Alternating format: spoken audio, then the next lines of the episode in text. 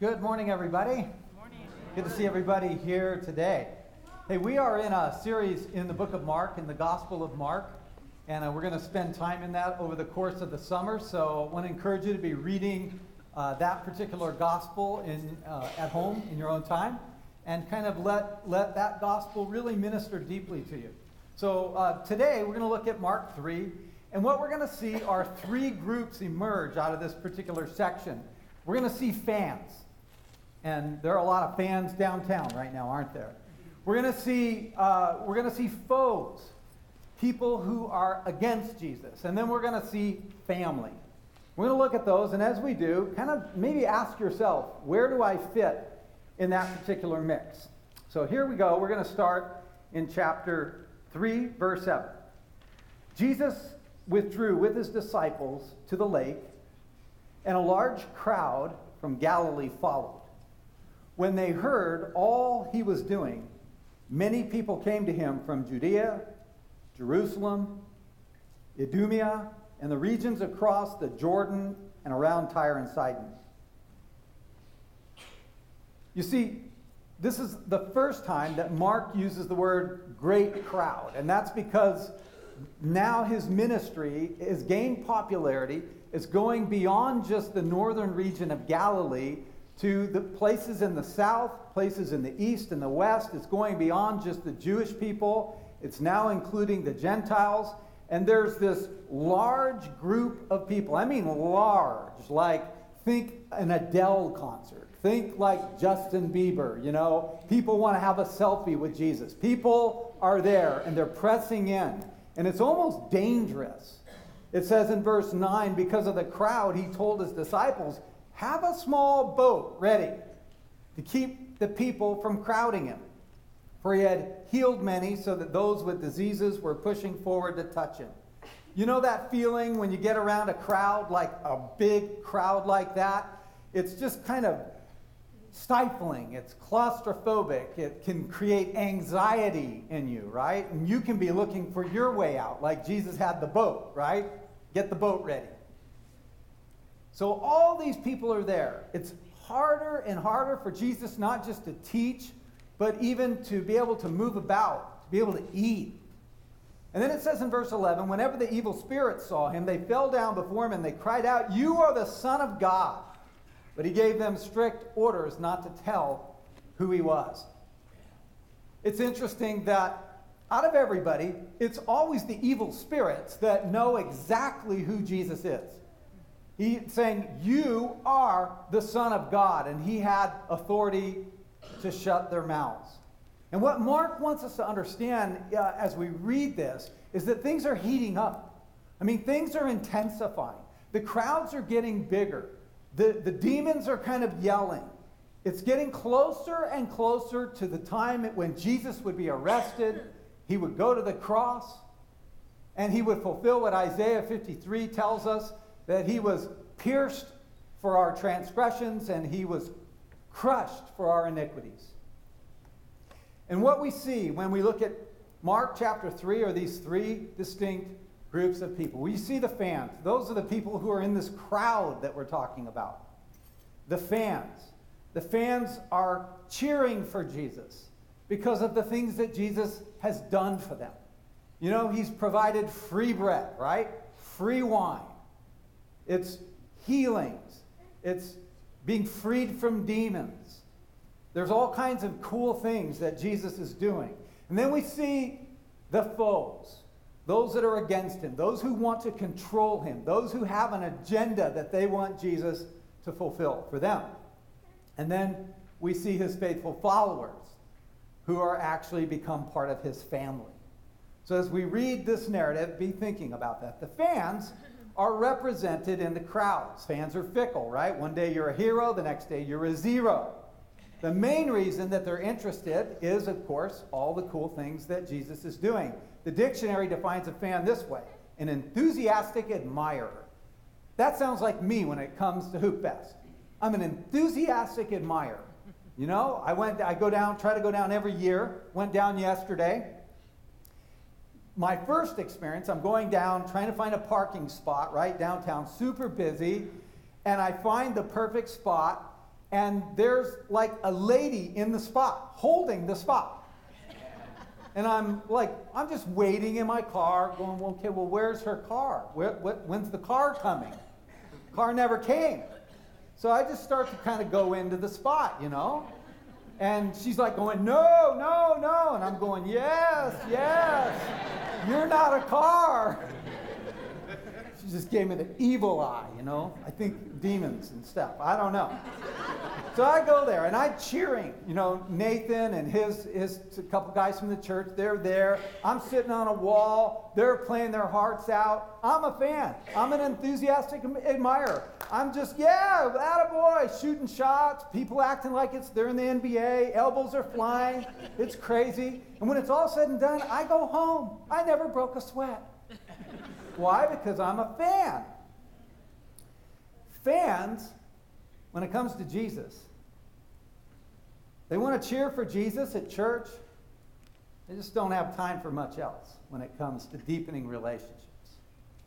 Fans pray, but mainly only when they're in dire circumstances. Fans own a couple of Bibles, they just never read them.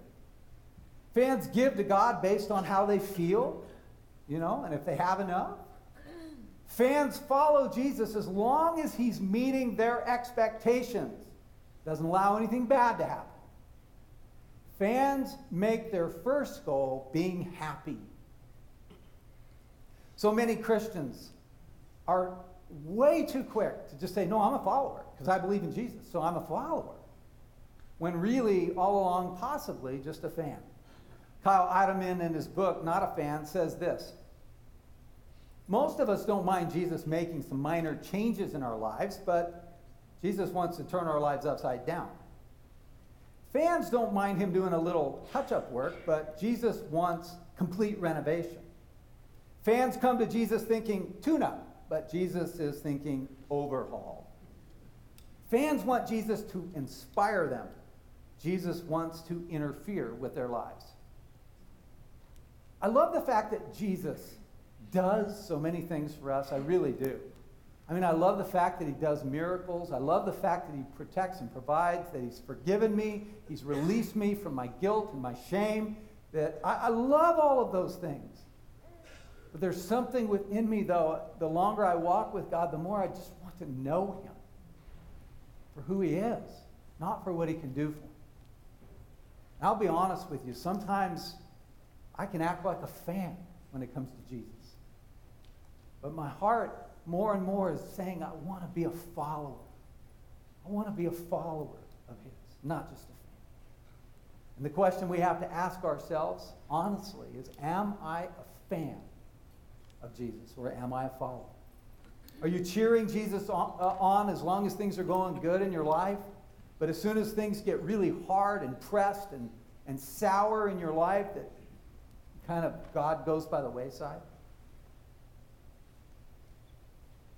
Do you want God to do your agenda? Do you have a plan for your life that if He would just cooperate with you, things would work?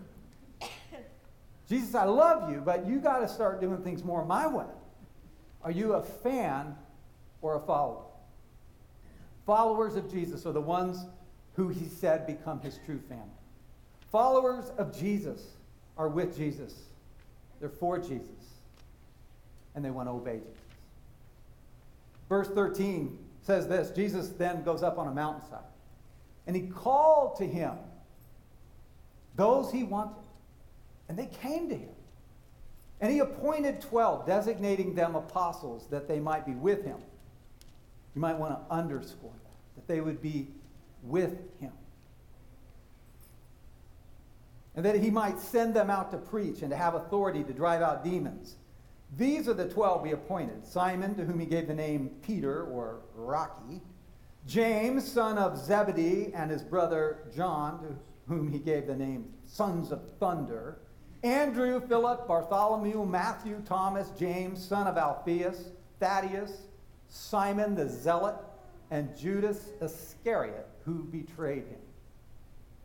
Last week, Nathan spoke out of Mark 2 about Jesus uh, selecting some of these disciples. and how unexpected it was that he chose the people that he chose because they weren't the sharpest tools in the shed. They weren't the people that were necessarily the most educated or the most well to do. They were this weird hodgepodge of people. I mean, you'll remember fishermen were part of the group, right? Businessmen. And then Matthew, the tax collector, in cahoots with the Roman government, who taxed the same fishermen. And then, in addition, there's Simon the Zealot, who's against the Roman government, not in cahoots with it, and carries a knife around with him. I mean, this is the small group. It's crazy. The people Jesus chose and said, I want you to be with me. And the reason why that's good news is because he chose you and me. That we didn't necessarily have anything particularly amazing to bring to the table, and yet God desires you. And it's solely by his grace that you have been chosen. It's his unmerited favor. He wants to be with you, and he wants you to be with him. Not because you're such a great person, not because you have amazing intellect, not because you're so religious. Jesus just chooses you because he loves you. He says, I made you, I love you, and I want you to know me. That's good news.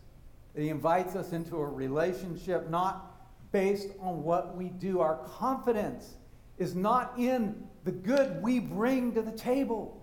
Our confidence is in what Jesus has already done. Christianity is a four lettered word D O N E. Done. It's not about do. See, every other religion on the planet is about what you do for God, to have Him like you, to have Him pleased with you, to have Him accept you. Christianity says it's not about what you do, it's about what Jesus has already done on the cross. He said, It is finished. You see, doing things for God, trying to earn your way into God's good graces, that leads to an empty, life sucking religion that is going to exhaust your soul. Jesus calls us into a life of freedom.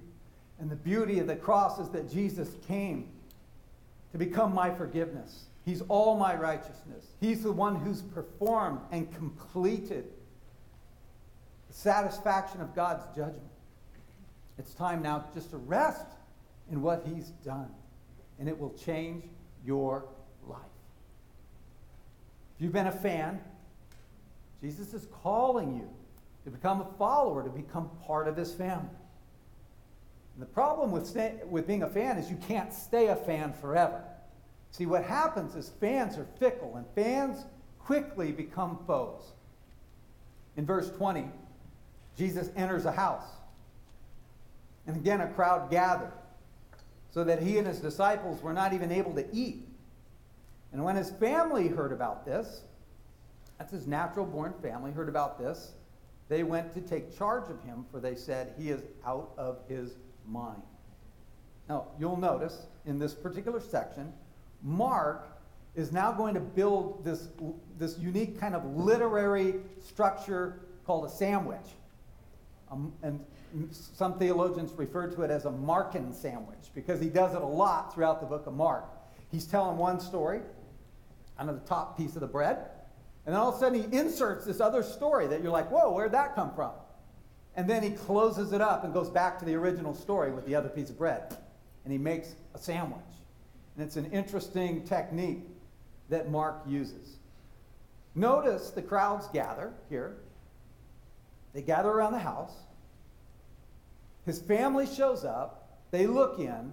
They see Jesus. And they are troubled by what they see.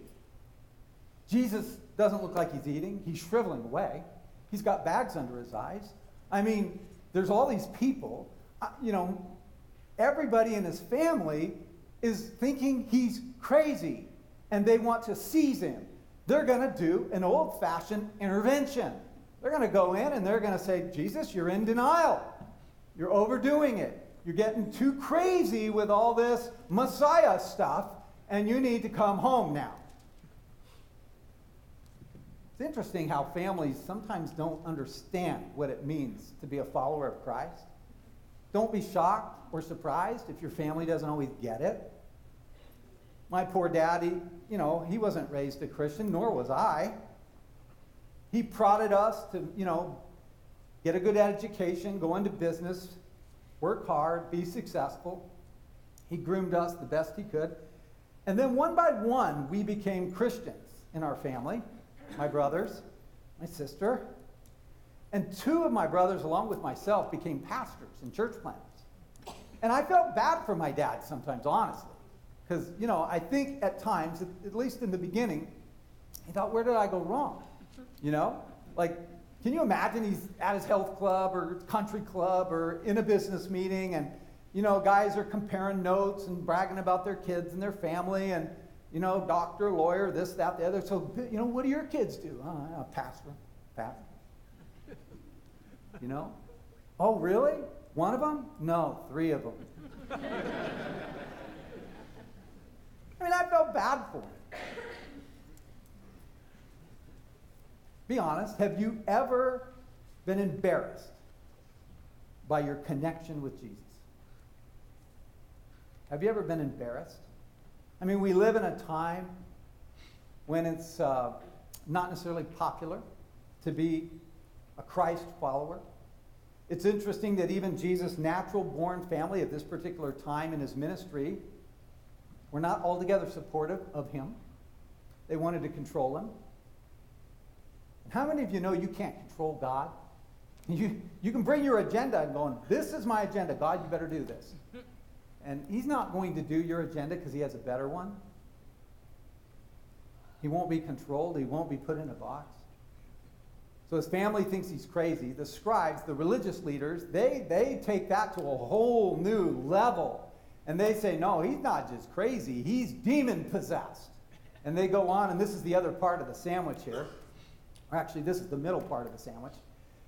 Verse 22 And the teachers of the law who came down from Jerusalem said, He's possessed by Beelzebub, by the prince of demons. He's driving out demons. So Jesus called them and spoke to them in parables. How can Satan drive out Satan? It's a good question.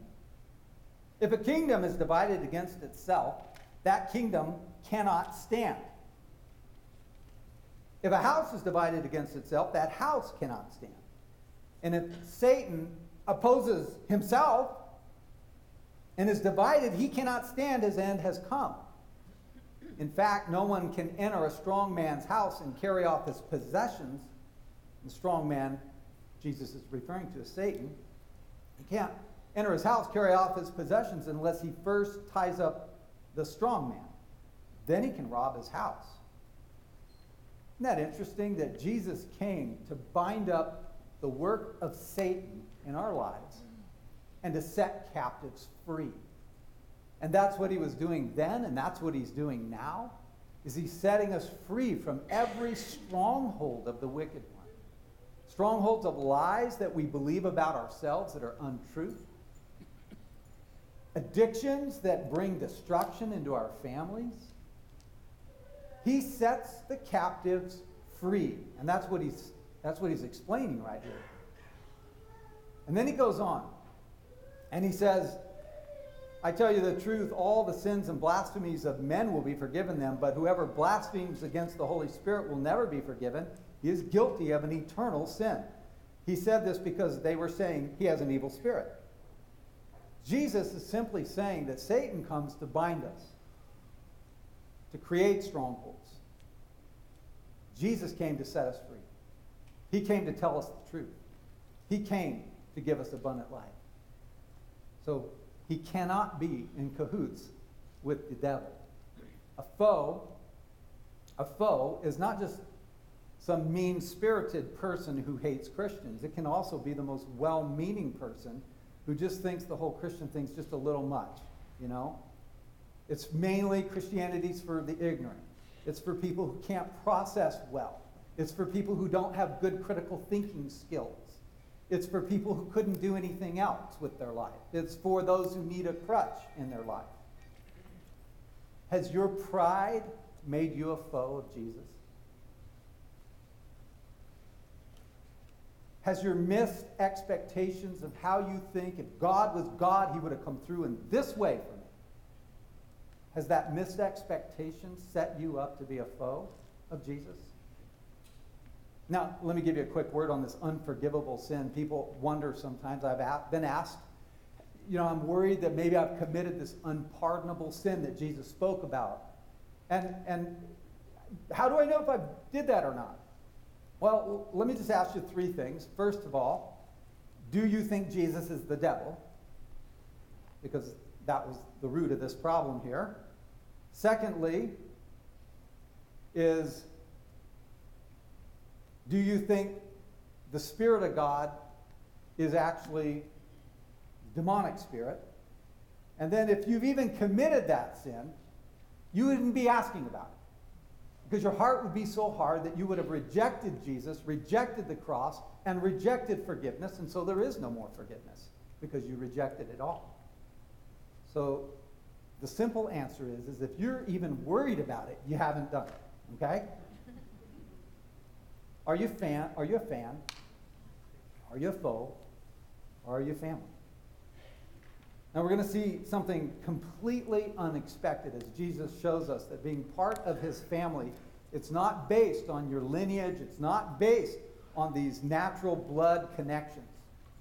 Remember now, the relatives of Jesus' family, they're there. They're outside where he's teaching. People are gathered and seated at his feet. He's teaching. They're outside. They're wanting to seize him. And now we're ready for the, the other part of the sandwich. Going back to the actual story. In verse 31, Jesus' mother and brothers arrived. Standing outside, they sent someone in to call him. A crowd was sitting around him, and they told him, Your mother and your brothers, they're outside looking for you. Who are my mother and my brothers? He asked. Then he looked at those seated in the circle around him, and he said, Here are my mother and my brothers. Whoever does God's will is my brother and sister and mother.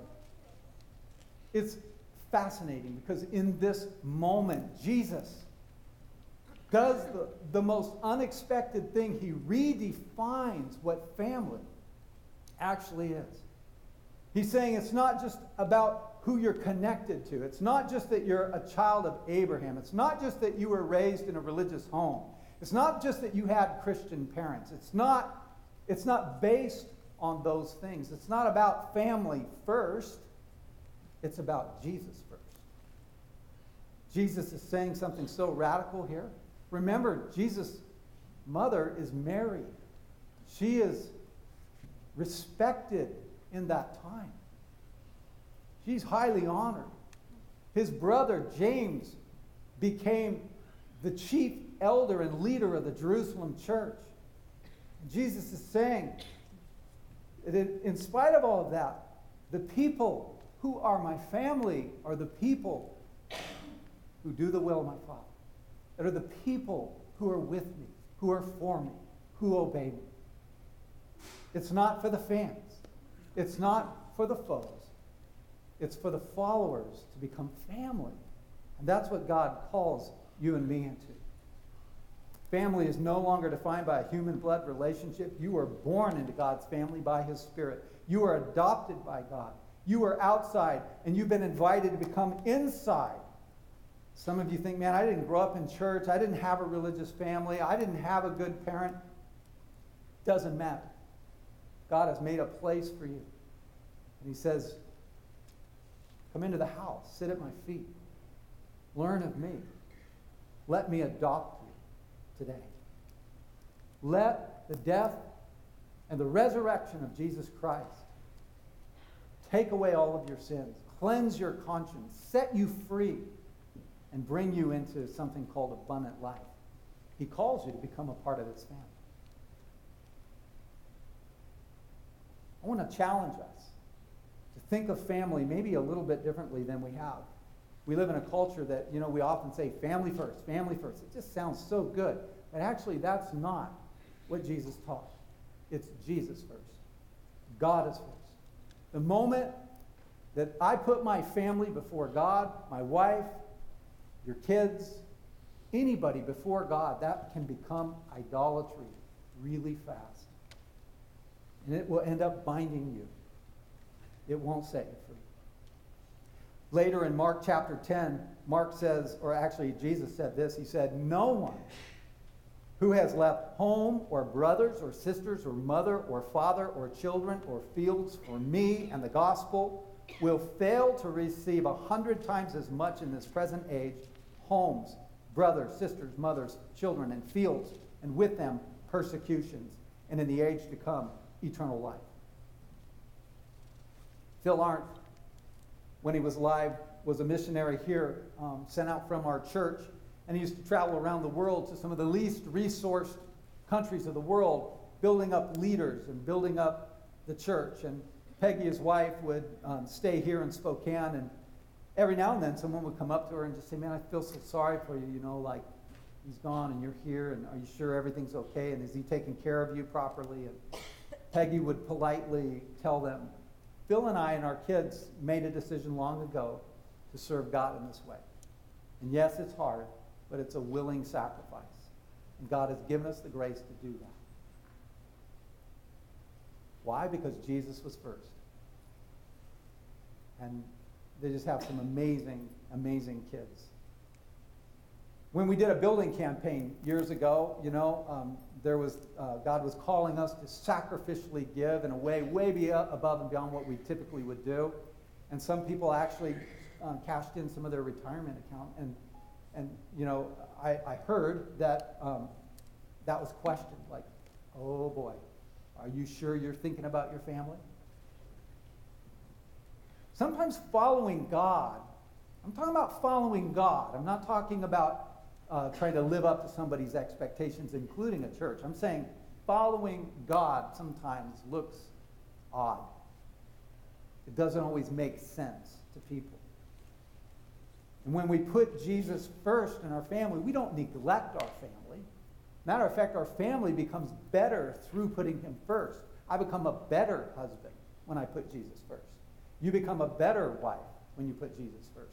And your kids, as you bring them in to uh, what it means to walk with God in faith, and you put Jesus first in your family as a whole unit, you become stronger as a family. And your kids get it. Because it's not just about going to church and being a fan, and it's not about being a foe, and it's not about putting everything else in life before God. It's about putting Him at the center of the family. And what happens is your family thrives through that. Don't put your kids first. Don't put your husband or wife first. Put Jesus first. In verse 34, then he looked at those seated in the circle around him and he said, Here, my mother, my brother. Whoever does God's will is my brother and sister and mother. Who is family according to Jesus? Whoever does God's will. Whoever seeks to obey Jesus. Whoever gives up their own agenda for the agenda of God. It's no longer about who we belong to and our relatives and how I was raised. It's the blood of Jesus Christ that binds us together as family. I'm thankful for this family. So we have to ask the question Am I a fan cheering Jesus on as long as it all goes well for me? Or am I a foe? Jesus, don't you dare try to mess with my plans. Or am I family? Seeking to obey him, wanting to learn of him, wanting to follow him with a whole heart. Remember when Jesus appointed his disciples, he wanted them to be with him. And being part of God's family more than anything else is being with Jesus and him being with you and you experiencing that. That there's something more than just religion. It's being with God in communion with him he calls us into that relationship. The Apostle Paul wrote to the church in Rome, which is the same church that Mark is writing to, uh, same audience. Um, in chapter 8 of Romans, he said, You've been given the Spirit of God, if you're children of God, by which you can cry out now from your spirit, Abba, Father, which means Daddy, God. I know so many of our families have experience brokenness and we look in the rear view And we say, Daddy is not necessarily a great word for me as I look backwards. There's a story behind that. But what I want you to know is that Jesus came to redeem our families, to redeem the brokenness of our earthly families. And He's wanting to give you a new picture of what a godly parent could be like as you look at your perfect Heavenly Father. Jesus said, If you've seen the Father, when you see me, you've seen the Father. So our hearts cry out, Abba, Father. I can't be good enough. I can't earn it. I can't do enough good things to keep anyone happy, let alone God. The good news is, he says, I just want you. I desire you to be with me, to be in my family, not based on your good works, just based on the fact that I love you and I made you. And I'm calling you into that family relationship. Allow me to love you and to adopt you. So we just open our hearts to that and say, Yes, God, do it. Let's pray together.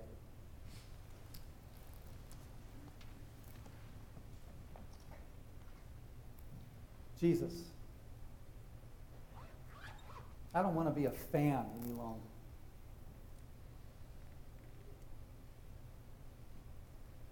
Maybe you resonate with that prayer.